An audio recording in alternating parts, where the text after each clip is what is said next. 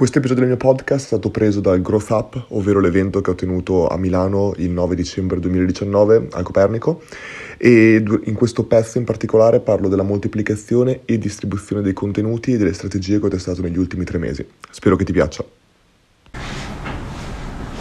Incominciamo. Come ho detto in precedenza, l'equazione secondo me è molto semplice, due variabili, eh, attenzione più prodotto, in questo caso qua può essere tranquillamente Ah, darò le slide eh, a tutti, non preoccupatevi di prendere appunti. Se volete prendere appunti benissimo, altrimenti non preoccupatevi. Attenzione più prodotto in questo caso qua è quello che possono, può fare la differenza tra un business che è successo oppure no. Eh, un sacco di volte io vedo proprio un problema tra queste due variabili dell'equazione dove c'è una persona che lavora per mesi per lanciare il proprio business e finalmente dopo aver dice voglio lanciare un e-commerce perché non posso testare il mercato, devo prima avere un e-commerce, spendono 30.000 euro per una marketing agency e poi scoprono che ok ma ora come faccio a portare traffico all'interno dell'e-commerce, non ho idea realmente di come farlo. E dall'altra parte sono persone invece che hanno fatto delle azioni mirate magari come un influencer, hanno creato un audience ma poi non hanno il prodotto che loro vogliono vendere o il servizio che vogliono vendere senza uscire in questo caso qua loro, dai loro valori del loro business. E questo qua secondo me è un grosso problema. E quando parliamo invece di attenzione, secondo me è molto importante immediatamente far capire, ok, ma che cosa intendiamo per attenzione? Perché uno potrebbe dire, ok Luca, tu però non hai l'attenzione del tuo pubblico, tu per esempio quanti follower hai su Instagram? E io dico, beh, 7200. Però quando io pubblico una stories, 1800, dalle 1800 alle 2000 persone vedono quella stories quando invece ho altri amici influencer che hanno 250.000 follower e quando loro pubblicano una storia se la vede dalle 4.000 alle 3.000 persone. Quindi com'è possibile? Hanno tipo 30 volte più follower di me, però alla fine il numero di utenti che realmente li ascoltano sono pochi. E questa è la differenza secondo me molto grande. Attenzione non vuol dire essere sentiti, vuol dire essere ascoltati. Perché per me essere sentiti è come dire ho delle vanity metrics a disposizione, ho, tanto, ho, dei numeri molto alti che però poi alla fine, nel momento in cui devo raggiungere il mio utente finale, non riesco a raggiungerlo. Vuoi perché la piattaforma ha cominciato a diminuire la reach organica e tante altre cose.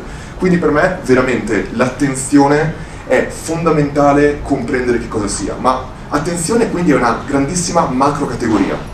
Ci sono tanti modi che le aziende di tutto il mondo hanno utilizzato per raggiungere l'attenzione dei propri utenti e la maggior parte di volte quando un'azienda è in fase di crescita sono uno o due canali di attenzione o di crescita che loro utilizzano per crescere appunto. Questo qua è un esempio che ho fatto anche al Marketers World, crescita verticale. Cos'è che rende, che mette in comune queste quattro realtà diverse? Sono cresciute con uno o due canali o in uno o due modi per proprio crescere e scalare. Airbnb ha utilizzato una growth hack con Craigslist dove praticamente erano in grado di rubare, tra virgolette, gli utenti a Craigslist. Amazon, pochissimi lo sanno, era il massimo investitore di Google Advertisement quando Google era praticamente agli inizi.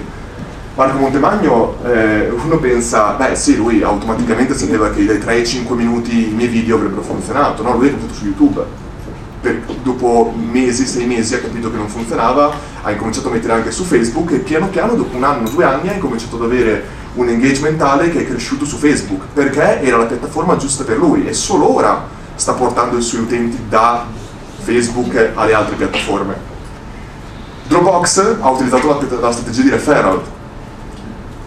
Sean Ellis quando è andato a Dropbox moltissimi pensano sì, sapeva esattamente cosa fare, no? Sean Ellis ha incominciato con Google Advertisement esattamente come Amazon. E quando ha visto che un prodotto eh, di Dropbox per quando un utente pagava costava circa 150 dollari e però gli costava di advertisement 300-300 dollari a utente. Quindi loro perdevano soldi ogni volta che acquisivano un utente che pagava e soltanto dopo ha cominciato a testare altre strategie, ha detto perché non facciamo referral come X.com che era il PayPal dell'epoca, solo che PayPal all'epoca dava 10 dollari per ogni utente che veniva portato all'interno dell'azienda, loro non avevano i fondi economici per poter fare questo. E quindi hanno, hanno adattato il referral al ti diamo più spazio, perché è quello che gli utenti volevano, non volevano in questo caso qua soldi. PayPal all'epoca tra l'altro perdevano 10 milioni al mese soltanto in truffe dovute proprio al fatto che davano 10 dollari di referral gratis. E quindi una volta che abbiamo capito un po' questo, abbiamo capito anche secondo me che tutte queste aziende hanno utilizzato canali diversi per acquisire attenzione dei propri utenti e c'era un canale, magari due, che gli davano il massimo della crescita, magari l'80% della crescita. Io qui oggi vi voglio portare un canale che io sto testando in questo momento, che appunto non è referral, non è advertisement, anche se potevo parlare di quello, ma proprio perché lo sto testando in questo momento ed è quello di contenuto. Stiamo veramente arrivando in un punto dove l'advertisement solo sta anno, non annoiando, ma disturbando tantissime persone perché siamo abituati a vedere advertisement di tutti i tipi costantemente. Quindi moltissime volte quello che succede è cercare di creare contenuto e utilizzare l'advertisement come mezzo per chiaramente promuoverlo e raggiungere un bacino di utenti sempre maggiore. Contenuto non devi essere un personal brand per crearlo, puoi essere veramente un'azienda di qualsiasi tipo. La maggior parte delle volte quando parliamo di contenuto la domanda che dobbiamo porci prima di tutto è come posso dare qualche cosa di importante ai nostri utenti, prima ancora di pensare al che cosa posso ottenere da loro. Quando faccio advertisement la maggior parte delle volte pago per conversione pago perché un utente mi mette la sua lead, mette la sua email nel mio form. Quando faccio contenuto secondo me è qualcosa di diverso e che cosa posso creare per avere l'attenzione di quegli utenti. E quindi parlando di contenuto, secondo me è importante, arriviamo adesso a parlare della mia strategia. Però qui un sacco di persone direbbero, eh vabbè, la strategia che sto testando adesso, a parte che l'ho fatta con esperimenti di tutti i tipi, però l'ho inventata io perché chiaramente in Italia è sempre così. Ho creato una nuova strategia che nessuno conosceva prima.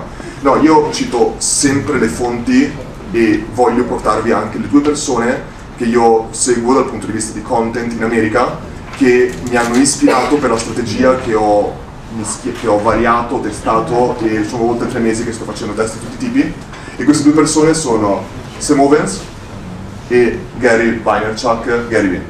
Quante persone conoscono Sam Owens? Quante persone conoscono Gary Vee? Ok.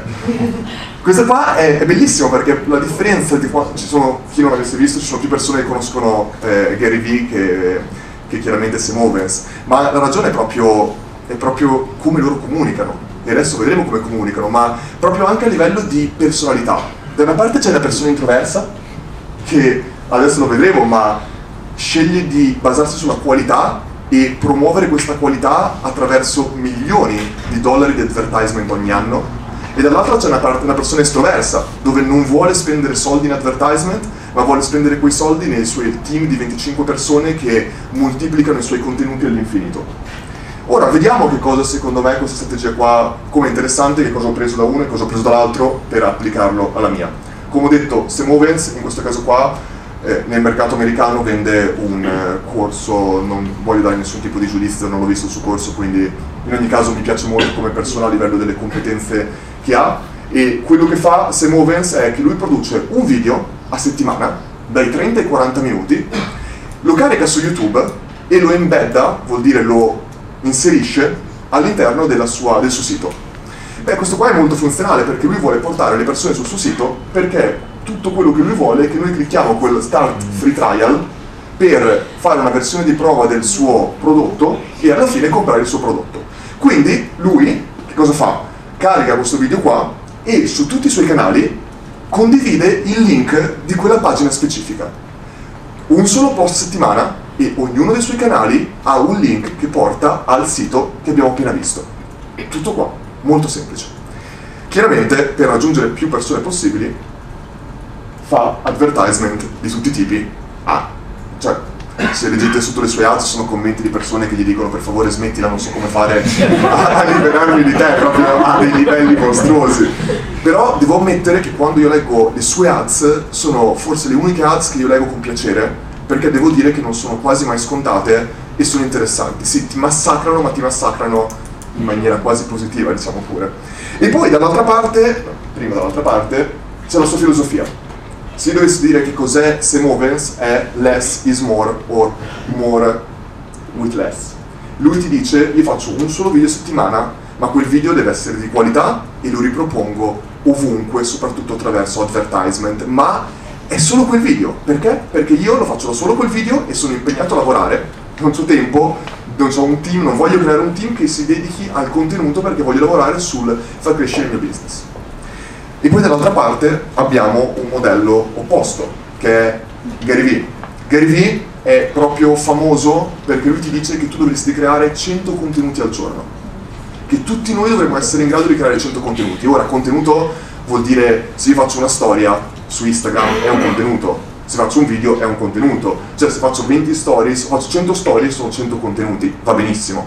Però lui ha creato questi due contenuti gratis, eh, questo qua per il suo compleanno, dov'è? Questo qua per il suo compleanno dove ti dice come produrre 64 contenuti in un giorno, ma questo qua era ancora più interessante, l'intero modello proprio di il content model di Gary Vee su come riesce a moltiplicare i contenuti, su come dà priorità ai diversi contenuti e se dovessi riassumerlo in due parole, lui semplicemente crea dei long form content, anche lui 30-40 minuti di speech, esattamente come potrebbe essere questo qua, e infatti quello che faremo sarà utilizzarlo come lui, però lo carica su tre piattaforme principali, non so perché ha messo GTV lì, lui non usa GTV in quel modo, Facebook, podcast e YouTube, lui li carica interi, lì sopra.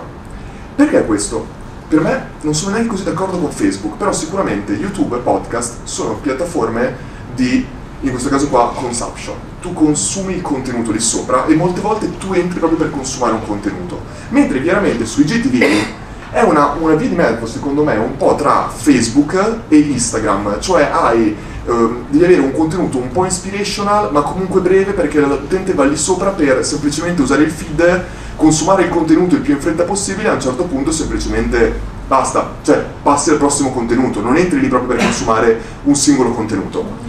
Quindi lui cosa fa? Produce il primo contenuto principale, lo carica lì sopra e poi usa tutte le piattaforme secondarie per dividere questi contenuti in micro contenuti, in dei frammenti di 3, 5 minuti, 10 minuti, così, e così lui cosa fa? Toglie tutta li chiama friction, tutte le frizioni al consumo del contenuto. Perché tu puoi dire quello che vuoi, che no, il mio contenuto è di una qualità pazzesca, dovresti guardarlo su YouTube, ma ci sono utenti che non ti seguono su YouTube. Sono, io magari posto su sei piattaforme diverse, c'è gente ancora adesso che mi dice, ma tu quindi vivi a Milano? sono otto mesi che sono a Milano, penso di aver postato 70 volte che sono a Milano e la gente ancora non lo sa, perché? Perché in realtà forse il 5% dei nostri utenti ci segue su tutte le piattaforme, ma il 90% dei nostri utenti ci segue su una piattaforma, massimo due. Quindi quando noi ci chiediamo, ma dovrei creare nuovi contenuti nativi per ogni piattaforma? Per quanto mi riguarda la risposta è no. Tu dovresti avere una, massimo due piattaforme dove dici voglio creare contenuti di massima qualità per quelle piattaforme, creando contenuti ad hoc per quelle piattaforme, ma il resto cerco di diversificare il più possibile. Perché? Perché voglio trovare quella piattaforma che mi dà l'80% di crescita e spingere lì. E un'altra cosa, noi non sappiamo come si evolverà il mondo delle piattaforme. Quanta gente ha investito con i bot su Instagram? Instagram era il mondo totale e adesso cosa sta succedendo? Sta succedendo che la reach organica sta diminuendo tantissimo e tante persone ora devono ricominciare da zero, si buttano su TikTok ed è un riniziare ancora da capo. Tutte queste cose qua dobbiamo prenderle in considerazione. LinkedIn, per esempio, è il singolo posto dove chiunque lavora in business dovrebbe dedicare il 90% del suo tempo al giorno d'oggi. Dove vi farò vedere un esempio, ci sono dei miei contenuti che stanno avendo, io ho 9.000 persone che mi seguono, i miei contenuti stanno avendo 150-180.000 di reach, così, semplicemente perché sono andati virali nella piattaforma e automaticamente hanno cominciato ad aggiungermi centinaia di altri professionisti. Perché in questo momento qua LinkedIn sta dicendo io voglio che la piattaforma venga usata come un social media.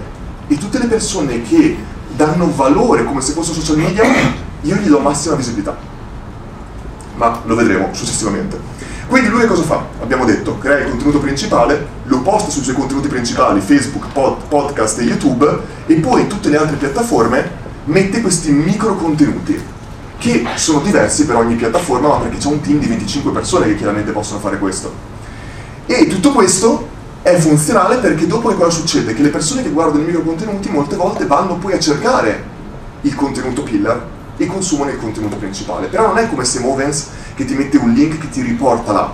No, devi essere tu ad andarlo a cercare. Quindi è molto meno basato su analytics, su dati, su altre cose simili. E, e Gary Vee non fa in nessun modo advertisement non so perché è comparsa oggi questa qua nel mercato arabo, sto cercando di, non, non, so che tipo, non so leggere io arabo, quindi non so cosa stia facendo, però a parte questo lui proprio non spende soldi in advertisement. Quindi secondo me questo qua sono proprio due esempi opposti. Chi spende milioni in advertisement l'anno, chi non ne spende nessuno, ma spende milioni nel suo team di 25 persone e nella produzione costante di contenuti. Se dovessi dire come definirei Gary Vee, Gary Vee è, ti dice la qualità è soggettiva, la quantità non lo è. Che cosa vuol dire questo? Se io produco ora questa sala, sicura, secondo me è bellissima, mi piace molto a livello di, di luogo, eccetera. Cioè, chiaramente non ho neanche presentato, dopo mi presento Andre. Però non, eh, ognuno può valutare in maniera diversa la qualità. C'è chi magari è qua seduto, fa qualcosa di completamente diverso e si dice ma che cavolo sto dicendo? No, non capisco niente di quello che dice, per me quello che lui dice non è di qualità quando ci sono altre persone invece che loro mi direbbero ti pagherei per avere dei tuoi contenuti su Instagram, tue, me l'hanno proprio detto, quando ho aperto Instagram qualcuno mi disse perché non crei la lista privata di amici su Instagram e crei un abbonamento da 5-10 euro dove fai delle stories private dove solo noi possiamo accedere. Cioè, questa sarebbe qualità, non è chiaramente qualità, ma la qualità non sei tu a decidere cos'è qualità, è il tuo pubblico che lo decide. Ci sono delle volte che io pubblico un contenuto che penso non piacerà per niente e c'ho ancora oggi gente che mi fa i complimenti per quel contenuto e altre volte che dico questo è pazzesco quasi mi prendo degli insulti per quel contenuto. Quindi veramente dobbiamo lasciare gli utenti deciderlo però la quantità non lo è ed è soltanto con la quantità che numero uno tu trovi che cos'è qualità per te e per la tua audience. E numero due trovi qual è la cosa che ti fa crescere veramente e continui a cavalcare l'onda in questo caso. Ma finalmente dopo tutta questa solfa qual è la mia strategia di contenuto. Ero in un pullman in Israele e ho un taccuino dove scrivo tantissimi business model diversi, ho disegnato questo, chiaramente adesso ve l'ho fatto tranquilli, una, una grafica leggermente migliore, però per arrivare a questo, adesso ve lo vi faccio arrivare, la mia strategia di contenuto prende un po' come ho detto da tutti e due i mondi. Mi baso su un video core che carico su YouTube, podcast e blog tendenzialmente sia come Semovens sia come Gary Vee. Però poi creo, al contrario di Semovens, dei cut, dei, dei micro contenuti che riposto su LinkedIn, Facebook, Instagram, IGTV, TikTok. Questo mi dà la possibilità di creare fino a 40 contenuti da un singolo contenuto perché sono video, testo, link, link stories, ads e in un mese, l'ultimo mese, la prima volta che ho detto non ci voglio di passare ogni settimana a creare un contenuto, voglio creare in un giorno quattro contenuti, uno settimana che andrò a pubblicare, mi ha preso 8 ore e l'equivalente di 160 contenuti che ho già schedulato e in questo momento verranno postati automaticamente. Alla fine vedremo come in realtà questi qua sono anche pochi e come e questo qua ci dà una libertà incredibile di fare tantissime altre cose, tra cui lavorare, perché questo qua, cioè, a meno che il tuo lavoro non sia soltanto essere un influencer, tutti noi lavoriamo, almeno è quello che dovremmo fare.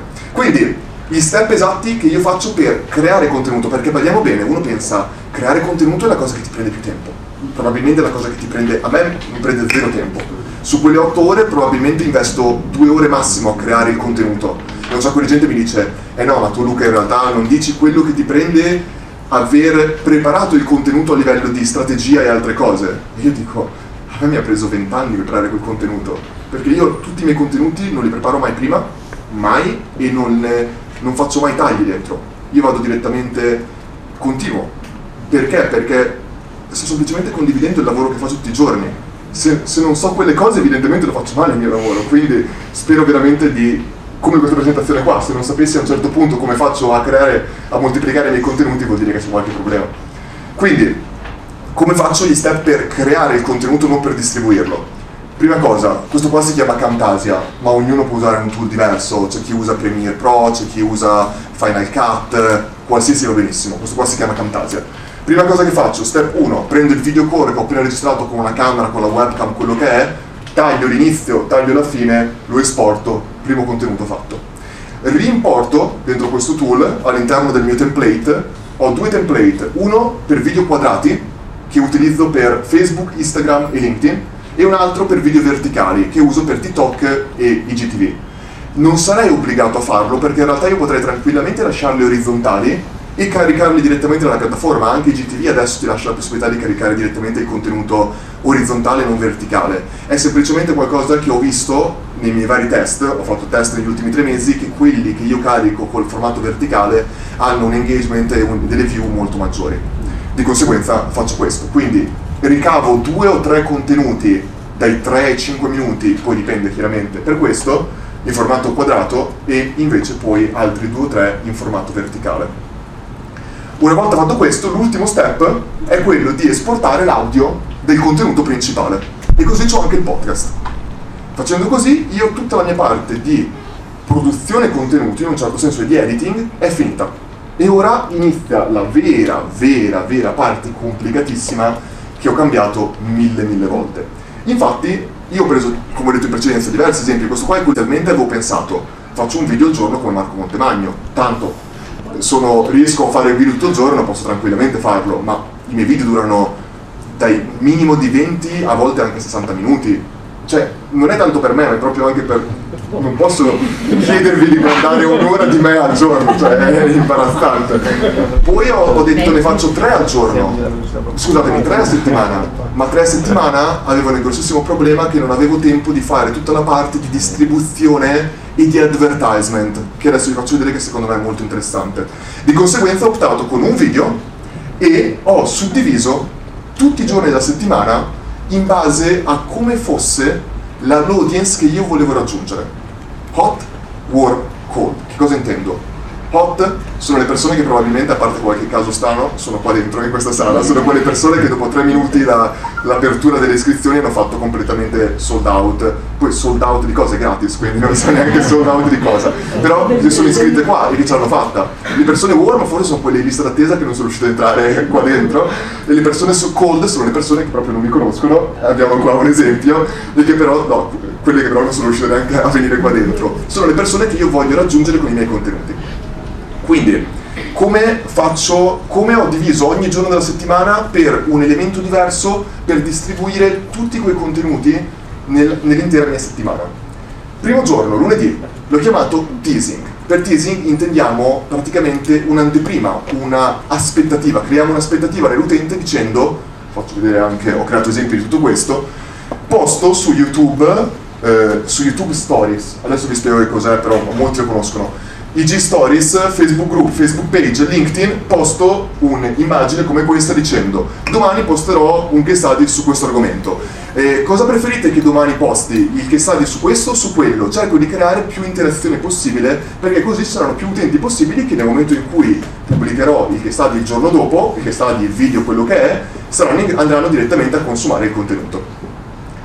Subito dopo Arriviamo direttamente a martedì e martedì si divide in due fasi. La prima, che è quella di pubblicare il contenuto principale, e io lo pubblico in questo caso qua su YouTube e blog, ma adesso c'ho anche un puntatore. Dalla parte opposta.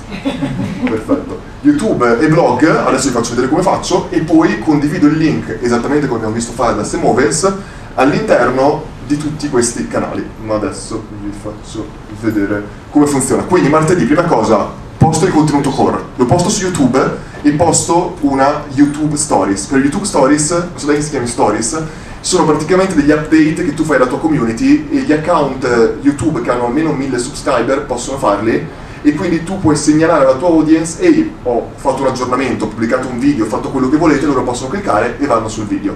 Quindi subito faccio questo, vengono notificate le persone iscritte al mio canale e successivamente embeddo, embeddo, es, embeddo, mi piace neanche parlare così, eh, come si dice?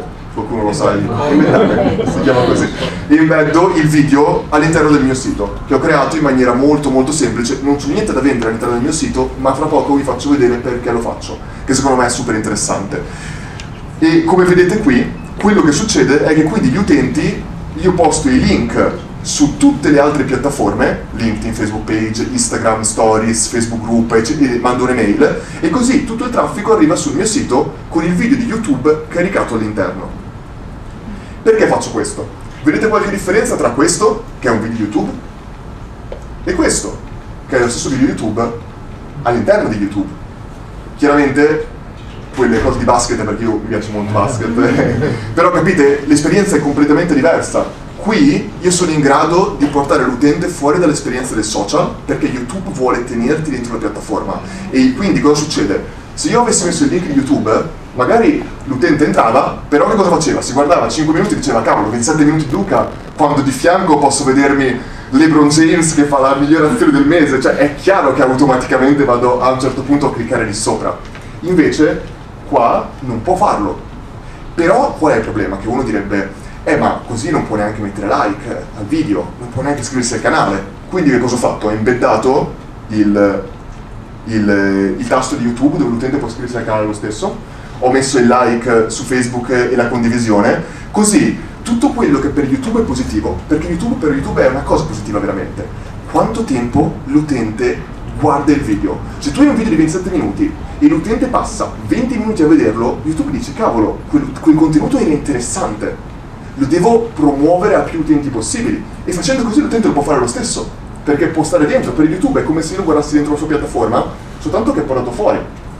Può condividerlo, può iscriversi al canale, può fare tutto quello che a me piace e inoltre un sacco di problemi quando la gente li embedda sopra è il fatto che non mettono non sono UTM parameters, però non mettono praticamente i no link che praticamente quando finisci il video ti suggeriscono video che non sono del tuo canale. È uno degli errori più classici che vedo in tantissimi siti anche super professionali, è una cosa che non si può fare perché altrimenti ti mostrerebbero i video di basket che ho appena mostrato. Tu invece vuoi che ti vengano mostrati i miei. I miei però infatti lavoro per gli altri assolutamente. E quindi che cosa faccio? Ho detto quindi lo metto lì dentro e arrivo alla ragione per cui veramente a me piace averlo lì dentro. Come ho detto, a me piace usare i dati. Questa è la mia schermata di Google Analytics, dove praticamente io sono in grado di vedere tutte le fonti di traffico da tutti i social media con quanti utenti sono arrivati, quanto è durata la sessione, ma soprattutto ho creato dei goal come ho creato tre goal principali. Opt-in alla newsletter perché, vi dico subito perché, perché se guardate, Facebook un utente si iscrive alla newsletter per il 3%. Beh, questo non è l'esempio giusto. Vi faccio vedere l'altro. No, no, no, adesso arrivo l'altro. Gli, gli altri goal sono, ho messo come goal attraverso Google Tag Manager che un utente ha visto il video su YouTube embeddato nel mio sito per almeno il 30%. Perché a me non interessa che un utente vada sul mio sito, a me interessa che lui consumi il contenuto, altrimenti va sul mio sito, poi esce e non me ne frega niente. Però se voi vedete questo, voi vedete che abbiamo Facebook, lo, l'ha visto il, almeno il 30% del, del, video, il 9.16%. LinkedIn l'ha visto il 10%, ma guardate un po' cosa succede qua. Active Campaign email, email marketing, 16%. Questo è un primo segnale che, ok, io ho gli utenti sui social, ma io devo avere un luogo più vicino a me, che può essere l'email, Whatsapp, Telegram, il bot, SMS marketing, quello che volete, ma un metodo di comunicare con i tuoi utenti che non è soggetto a restrizioni della piattaforma stessa. E io in questo caso qua ho scelto email marketing perché secondo me è il canale in questo momento dove mi trovo meglio dove penso che la mia audience possa consumarli meglio. È chiaro che potevo usare il bot, soltanto che adesso vedremo anche un case sul bot successivamente, è molto push e Facebook sta facendo molte strategie per limitare, perché scusatemi, il bot, quante persone sanno di cosa parlo quando dico bot? Ok, per bot intendo il messaggio push notification che ti arriva su Facebook Messenger nella chat di Facebook. E quello lì chiaramente quando ti arriva ti arriva una notifica come se fosse un tuo amico per è un business quindi è molto push diciamo pure. Quindi io attraverso questa strategia sono in grado di vedere questo e il mio altro goal è video più 80% in questo modo io vedo esattamente quali sono i canali che mi portano. Più traffico più traffico di qualità perché chiaramente so chi fa, chi fa più opt-in, chi vede x percentuale del mio video e così via, e sono in grado di rendere, di uscire un po' da quelle vanity metrics dove se io sto soltanto dentro le piattaforme sono solo vanity metrics, perché io non so realmente quanto consumano il mio contenuto o come interagiscono con il mio contenuto, a me invece interessa sapere la qualità del traffico che io porto. E inoltre sono in grado di vedere la crescita che io ho avuto completamente organica negli ultimi mesi proprio grazie a questa strategia e posso vedere se il mio trend è positivo o negativo di traffico, di, di opt-in, di, di, watch, di percentuale vista del video e così via. Quindi secondo me questa parte è molto importante e questo qua ricordiamoci siamo soltanto martedì col traffico hot. Ora andiamo invece allo step do- dopo che è mercoledì quando invece c'è il traffico warm.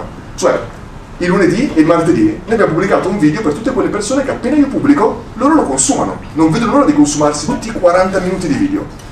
Il traffico warm sono quelle persone che invece non hanno avuto tempo o non hanno voglia di consumare l'intero contenuto e io devo creare un contenuto che possa arrivare a loro nel modo in cui loro preferiscono consumare il contenuto. Ed è per quello che io creo i cut che vado a postare sulle varie piattaforme come IGTV, Facebook e così via, perché loro non devono uscire dalla piattaforma, possono consumare quel best of the content direttamente da lì sopra. E in questo modo io sono in grado di andare, co- andare a favore dell'utente invece che obbligarlo a venire sulla mia piattaforma a guardare il video nel modo che dico io. E adesso vi faccio vedere degli esempi. Per esempio questo qua è il mercoledì cut e quindi comincio a fare, questo qua è un esempio di TikTok, questo qua è un esempio invece di, penso che sia GTV, sì, GTV, e quindi semplicemente posto sulle varie piattaforme i vari cut esattamente come penso che sappiate anche voi. E successivamente vado invece a fare advertisement. E cosa faccio di advertisement? Io faccio due livelli di advertisement come penso che abbiate già capito. Sul traffico warm, cioè su tutte le persone che hanno interagito con il mio, con il mio sito, hanno interagito con la mia pagina Facebook, hanno, sono iscritte alla newsletter, tutte quelle persone che già mi conoscono ma che non sono state raggiunte dalla mia email, dalla push notification della piattaforma social, cerco di arrivare a quelle persone e ci arrivo pagando Facebook e Instagram in questo caso per engagement. Perché per engagement? Numero uno, perché io so che tendenzialmente queste persone sono persone che saranno comunque, una volta che vedono la mia faccia, più predisposte ad andare in autonomia comunque a cliccare all'interno del contenuto e consumare il contenuto. E oltre a questo io sto ottenendo social proof, sto ottenendo like e condivisioni e commenti, che è engagement in questo caso, su Facebook e Instagram e quando dopo andrò a fare advertisement su pubblico cold avrò già quella social proof che loro diranno ah un post con mille like può già avere più credibilità rispetto a quelle classiche ads che invece vedi con tre like e quattro commenti di insulti. Chiaramente dovrebbe avere un, una cosa positiva maggiormente. E chiaramente tutto l'advertisement che faccio è sempre soltanto use existing post, che vuol dire che prendo quel post che avevo fatto inizialmente con il link del mio sito e promuovo quello, aumento in questo caso qua la reach di quel singolo post. E quello che faccio questo qua è semplicemente una buona parte del mercoledì del pubblico warm e per ultimo vado a pubblicare l'ultimo mio contenuto core sul podcast che consiste nella pubblicazione lo faccio vedere direttamente qua, la pubblicazione, io uso questo tool, non so neanche come si pronuncia onestamente, però questo tool automaticamente lo posta su Spotify e su tutte le altre piattaforme come iTunes e così via, e poi vado a postare il link della singola piattaforma sugli altri social perché in questo modo ancora una volta porto traffico lì sopra. Qua ho fatto diversi test, inizialmente pubblicavo il mio contenuto core su YouTube, sul mio sito e sul podcast insieme, ma ho notato che quello che succedeva era che gli utenti sceglievano e dicevano io vado o lì o qua. Invece ora succede un sacco di volte che un utente si guarda l'intero contenuto su YouTube e poi se lo riguarda, se lo riascolta 3 o 4 volte, per esempio mi dice 3 o 4 volte, sul mio podcast perché in questo modo sono in grado di assimilare in maniera diversa il contenuto e soprattutto hanno già dato attenzione al video e sono in grado invece adesso di fare palestra ed ascoltarlo, guidare ed ascoltarlo. È un tipo di consumo di contenuto completamente diverso. E e per ultimo entriamo nella parte del weekend dove c'è il traffico cold, dove ci sono ads per pubblico cold, e ora vediamo cosa sono, e poi cut, avevo detto che io creavo due o tre cut per ogni singolo video, e in base a quanti ne creo, in base alla tipologia di video che faccio e così via, io posto nel weekend i restanti cut. E chiaramente sono per quegli utenti che non hanno visto il contenuto core per tutta la settimana, quindi sono proprio gli ultimi degli ultimi e faccio vedere, in questo caso qua ancora una volta uso existing post, però la differenza è che io qua faccio eh, numero uno advertisement per interesse su tutti quegli utenti che non mi conoscono ma che potrebbero avere un interesse collegato al video. Faccio un video su Rolex, vado a prendere tutte quelle persone che hanno interesse per luxury marketing, marketing del lusso o per macchine costose marketing, cerco di collegarle in questo modo. Quindi questo qua per interesse con pubblico cold.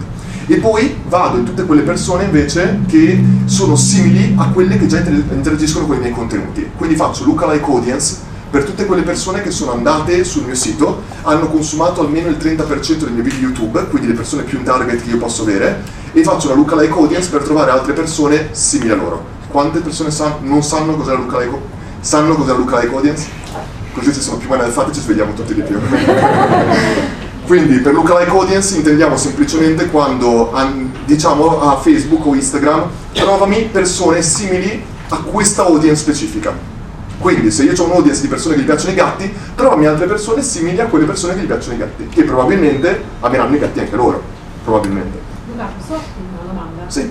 La, mm, quando dicevi che mm, per quanto riguarda l'audience warm, facevi il retarget, quindi i tre segmenti che prendi, li prendi poi sponsorizzi in maniera individuali o li metti tutti quanti insieme quando fai il retarget?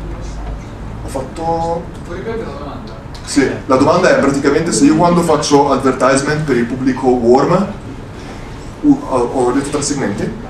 Sì, perché no, no, io eh, ti sto chiedendo se i segmenti l'audience oppure No, allora, sì, scusatemi, la domanda era se quando io, perché io ho nominato il fatto che facevo advertisement sulle audience di chi seguiva, chi aveva già interagito col mio sito, chi seguiva la mia pagina e chi insomma aveva interagito, lei mi chiedeva se segmentavo queste tre audience, le facevo come ad set separati o tutte uguali, in questo momento le faccio tutte uguali, semplicemente perché non sto dedicando un budget enorme e quindi vado direttamente sull'engagement così.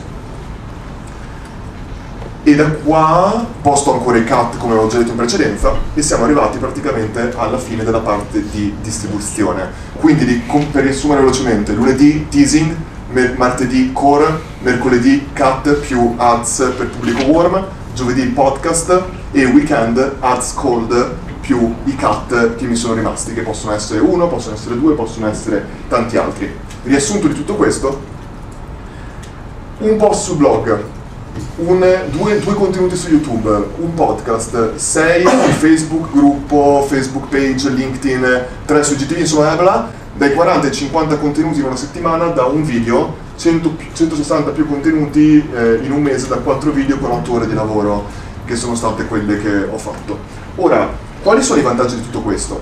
Beh, spero che qualcuno abbia minimamente compreso il fatto che tu sei in grado di postare su tante diverse piattaforme ed essere in grado di raggiungere i tuoi utenti in diversi formati. Ma il vantaggio è proprio quello che tu stai in realtà liberando del tempo, chiaramente, e il tuo tempo devi dedicarlo per lavoro sicuramente, ma anche perché nel caso che tu trovi un micro contenuto, un aggiornamento, quello che vuoi, hai il tempo di pubblicarlo in mezzo a questo marasma, cioè puoi comunque pubblicarlo e puoi testare cose differenti. Ti faccio un esempio di un test che ho fatto. Ho pubblicato questo che mi è stato mandato da Davide Rasconi, che era un post che ha trovato su una pagina, io l'ho postato identico su LinkedIn, eh, Facebook, pagina Facebook e Instagram. Questa è la reach, 162.000 view su LinkedIn con 616 shares, commenti eccetera. 24.000 di reach sulla pagina Facebook e 4.000 di reach su Instagram. Ora, è chiaro che dipende dal contenuto. Di- e non consiglio neanche di postare lo stesso identico contenuto. Infatti, penso che il video di domani, se vi ricordo quello che ho schedulato, sarà proprio sulla diversa psicologia degli utenti in diverse piattaforme e di come possiamo fare dei micro cambiamenti che possono cambiare completamente l'interazione. Per esempio, ho fatto uno- un esercizio molto bello, io ho scritto sulla lavagna tutti i social e ho detto una parola per descrivere lo stato d'animo, la psicologia con cui gli utenti stavano nelle diverse piattaforme. Esempio, TikTok, se dovessi decidere una parola è fun, divertimento. Un utente va lì sopra per divertirsi. Gruppo mio di Facebook, io direi comunicare. Lì devi promuovere la comunicazione, devi fare domande, devi essere in grado di interagire. Cioè ogni piattaforma l'utente entra con un mindset diverso e tu puoi o pubblicare contenuti che seguono quel mindset o modificare leggermente il contenuto in base al mindset degli utenti. Qua non l'ho fatto, però possiamo vedere in ogni caso come diverse piattaforme possono portarti dei risultati completamente diversi. Ora, eh, andiamo, tra l'altro è arrivata la- l'altra speaker, però ci arriviamo fra poco. Product Creation più Launch Strategy. Questa parte qua è un... Ragazzi, stiamo tutti bene? Noi abbiamo una domanda. C'è qualcuno là in fondo che è stato che è vivo ancora, vedo, vedo che passano i capelli là in fondo che non so chi sia. Non sei tu, Nelson. C'è qualcun altro. Domanda, prego. No, volevo chiederti, eh, nei, nei- nei tuoi social tu interagisci tanto con gli utenti, volevo sapere come gestisci eh, questa interazione, nel senso ti metti un orario una volta al giorno, lo aggiorni ogni paio d'ore, non so, dimmi io mi sento veramente di interagire pochissimo. Cioè, se io potessi, il discorso è che mi stanno arrivando troppi messaggi e io infatti chiedo scusa se non ho risposto a qualcuno, sicuramente non ho risposto a qualcuno in questa sala. Non riesco a rispondere a tutti chiaramente, ho anche pensato di, pensare, di prendere una persona che potesse supportarmi in questo, non lo vedevo genuino in quanto un sacco di persone, c'era l'altro giorno una ragazza che mi dice ma io sto messaggiando con lui quando so benissimo che ha quattro persone che rispondono ai suoi direct su Instagram e quindi ero tipo no non stai parlando con lui, stai parlando con uno del team. Mm-hmm non ci puoi neanche fare niente. Lì la domanda è, uno preferisce ricevere risposta e non sapere chi è che risponde o essere ignorato? Bisogna vedere, però io non, no, io non faccio le cose molto in base a quando ho tempo, cioè molto poco, e quando sto usando quella piattaforma, quando pubblico un contenuto tendo a essere molto attivo su quella piattaforma, anche per vedere i feedback delle persone che mi danno su quel contenuto specifico, che è molto importante, perché pubblicare e non ascoltare stai facendo l'errore che potrebbe fare il tuo utente, che poi non, non capisci veramente cosa lui pensa di quel contenuto. Perché i feedback privati sono sicuramente importantissimi, secondo me. Qualcun altro ha delle domande prima di procedere all'altra parte? Prego. Fai una scaletta di contenuti più o meno iniziale per parlare sul contenuto lungo, per poi avere dei contenuti piccoli e ragionevoli, perché è chiaro che se parli liberamente rischi poi di non averlo troppo segmentato. Sì. Diciamo. No, eh, non lo faccio, è questo un errore, è sicuramente un errore, eh, però io tre anni fa, eh, io ho potuto fare contenuti video penso due anni scarsi fa, e io mi scrivevo ogni singola parola che avrei detto in un video, tutto, e li dividevo in paragrafi leggevo, poi dicevo ok ora mi sento pronto, l'ho letta, andavo, la dicevo e la ridicevo tante volte quanto era conclusa quella lì. Quando era finita andavo avanti. Un video di 10 minuti ci avevo messo magari 30 minuti a farlo e poi con i tagli c'erano mille tagli di me, bah, bah, bah, mille tagli.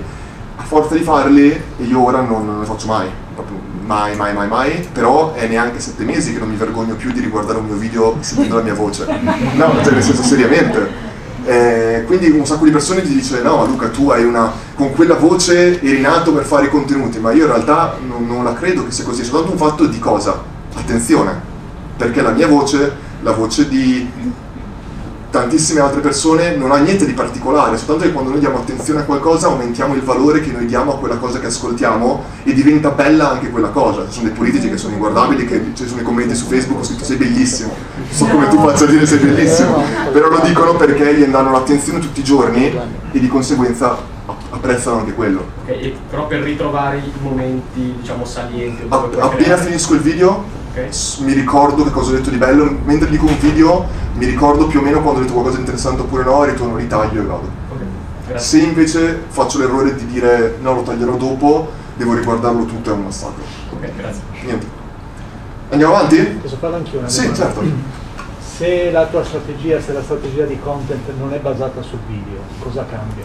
Non cambia secondo me niente, bisogna adattarla chiaramente, ma anzi, bellissima domanda perché mi sarei, l'avrei detto dopo.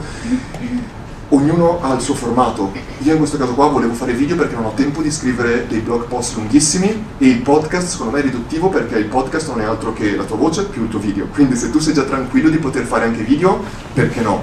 Sicuramente se uno invece non è tranquillo di fare video, ma scrive molto bene, blog post bellissimo, va benissimo e anche lì tu puoi dividerlo in micropillole. Ho un esempio di un mio amico che è un esperto di e-commerce che lui per trovare clienti ha creato dei long form blog post su e-commerce e poi da quelli lì tagliava delle frasi o micro, delle micro parti, ci sviluppava, aggiungeva un altro paio di dettagli e creava praticamente un contenuto al giorno sempre scritto da postare su LinkedIn e facendo così ha esaurito il numero di clienti in 5 secondi cioè. e di conseguenza può essere podcast dove tu magari ti vergogni all'inizio ma ti metti una telecamera che ti filma dove tu usi soltanto l'audio, però nel frattempo incominci già a dire, io tanto sto registrando me stesso, quando a un certo punto sarò più tranquillo con la mia immagine in video, sarò pronto magari a caricarlo e intanto ho un contenuto che magari lo potrò ripostare fra altro tempo.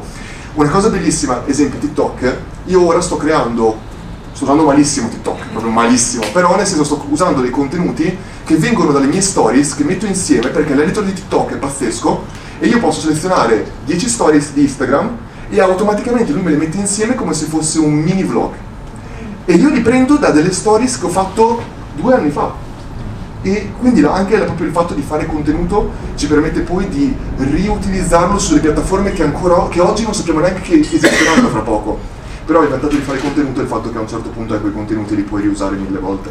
O esempio un podcast, Gary Vee una cosa che fa è il suo team va a scandagliare tutti i podcast che lui ha fatto in precedenza, prende i punti dove parlava di un argomento specifico in 10 diversi podcast e ne crea uno nuovo con le top 10 frasi di Gary Vee sul clienti, su quello. Quando hai un team di 25 persone che traducono i tuoi contenuti in cinese, portoghese, qualsiasi altra cosa, è più facile, ma lui per i primi 6 anni non ha mai avuto nessuno. Quindi non nascondiamoci dietro le scuse. E io l'ho voluto fare da solo per due ragioni. Questo è importante secondo me. Vedo al giorno d'oggi troppi imprenditori che si affidano a marketing agency, non voglio dire disoneste, ma disoneste, che praticamente gli vanno a vendere dei servizi che loro non hanno bisogno. Io quando sono andato a Cuba con un mio amico e e ci hanno fregato vendendoci sigari cubani sbagliati, non ho detto guarda che ladri cubani, ho detto guarda che pirla che ti sei fatto fregare. Cioè nel senso, per me è, chiaramente chi è disonesto è disonesto, ma è compito dell'imprenditore al giorno d'oggi studiare quel 20% che non è entrare nei tecnicismi, ma quel 20% per poter capire chi hai davanti e chi devi assumere. Altrimenti prenderai sempre la persona sbagliata che ti vende servizi sbagliati che non ti fanno crescere perché neanche tu sai cosa vuol dire crescita, secondo me.